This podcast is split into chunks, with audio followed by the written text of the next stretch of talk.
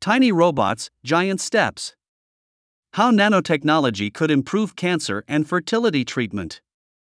An advanced robotics lab at Canada's top university is helping the medical world tackle some of its most perplexing problems, starting at the smallest of scales.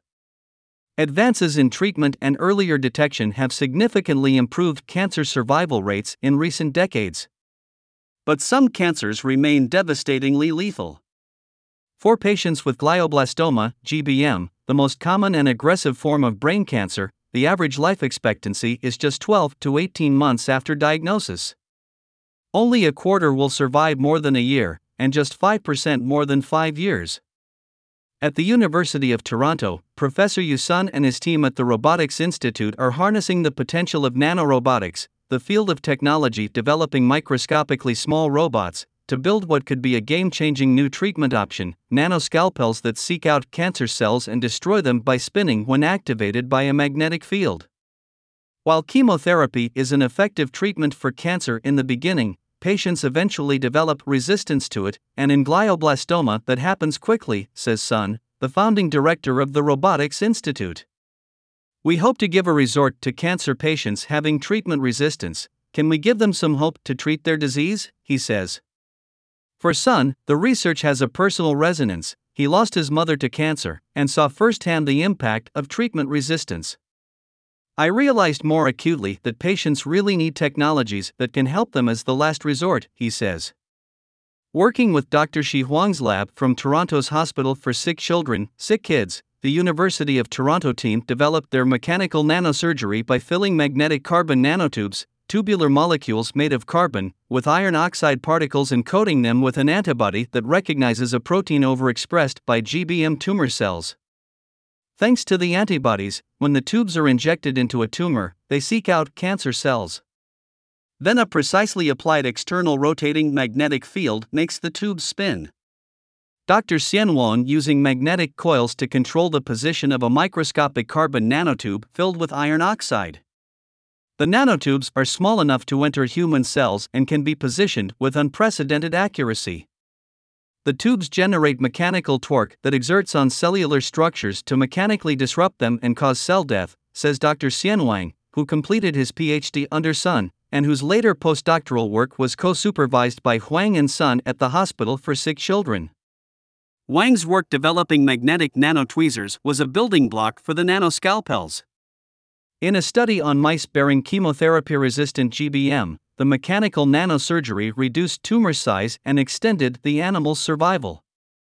The fact that it kills cells physically is crucial, says Wang, now an assistant professor at Queen's University in Kingston, Ontario, given that treatment resistance occurs because cancer cells mutate to adapt to treatment. The nanoscalpel technology is physical, it doesn't give the cells the opportunity to mutate, which is why we see it as very important, says Huang, who played a crucial role in the development of mechanical nanosurgery. In a more than twenty-year career in micro and nanorobotics, Sun has earned a reputation for pioneering work with societal impact. As a graduate student, he wanted his robotic systems working on single cells to have a sense of touch. Unable to find anything that would do the job, he created his own solution, a microforce sensor that went on to be commercially produced and was, among other uses, used by NASA to optimize the responses of the James Webb Space Telescope's microshutters. He also developed the world's first closed-loop, controlled nanorobotics system in collaboration with Hitachi Hightech Canada, which acts as the hands alongside an electron microscope as the eyes to manipulate and characterize nanoscaled materials and biological samples. Within healthcare, Sun's groundbreaking work also focuses on the very beginning of life. At the University of Toronto in two thousand twelve, he and his team developed a system that resulted in another world first, this time in automated human fertilization.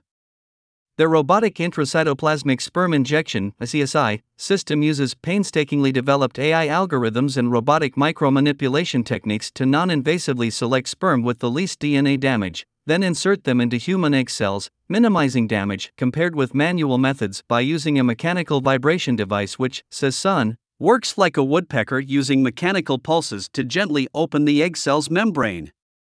The aim is to help ensure I V F-born children are healthy. The aim is to help ensure I V F-born children are healthy means that the goal or objective is to take steps or actions to make sure that children who are born through a medical procedure called in vitro fertilization, I V F, are in good health. In vitro fertilization is a process where an egg and sperm are combined outside the body, and then the fertilized egg is implanted in a woman's uterus to develop into a baby.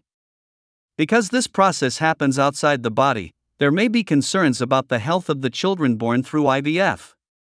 So, the phrase is saying that there is a specific goal to take precautions and provide the necessary medical care and attention to make sure that children born through I V F are healthy and don't have any health problems related to the I V F procedure. It reflects a commitment to the well-being of these children. An enhanced version of the system is currently undergoing patient trials. Meanwhile, Sun hopes his team's mechanical nanosurgery will be ready for clinical trials within five years. The pressure of working in this field is not about publishing a paper, but because there are diseases to treat, he says. In his working lifetime, he hopes to see his innovations being used with transformative effect in the real world. I'd love to see the treatment technologies we are working on being used in hospitals to benefit many, many patients, he says. Because the purpose of doing the research is to make the world better.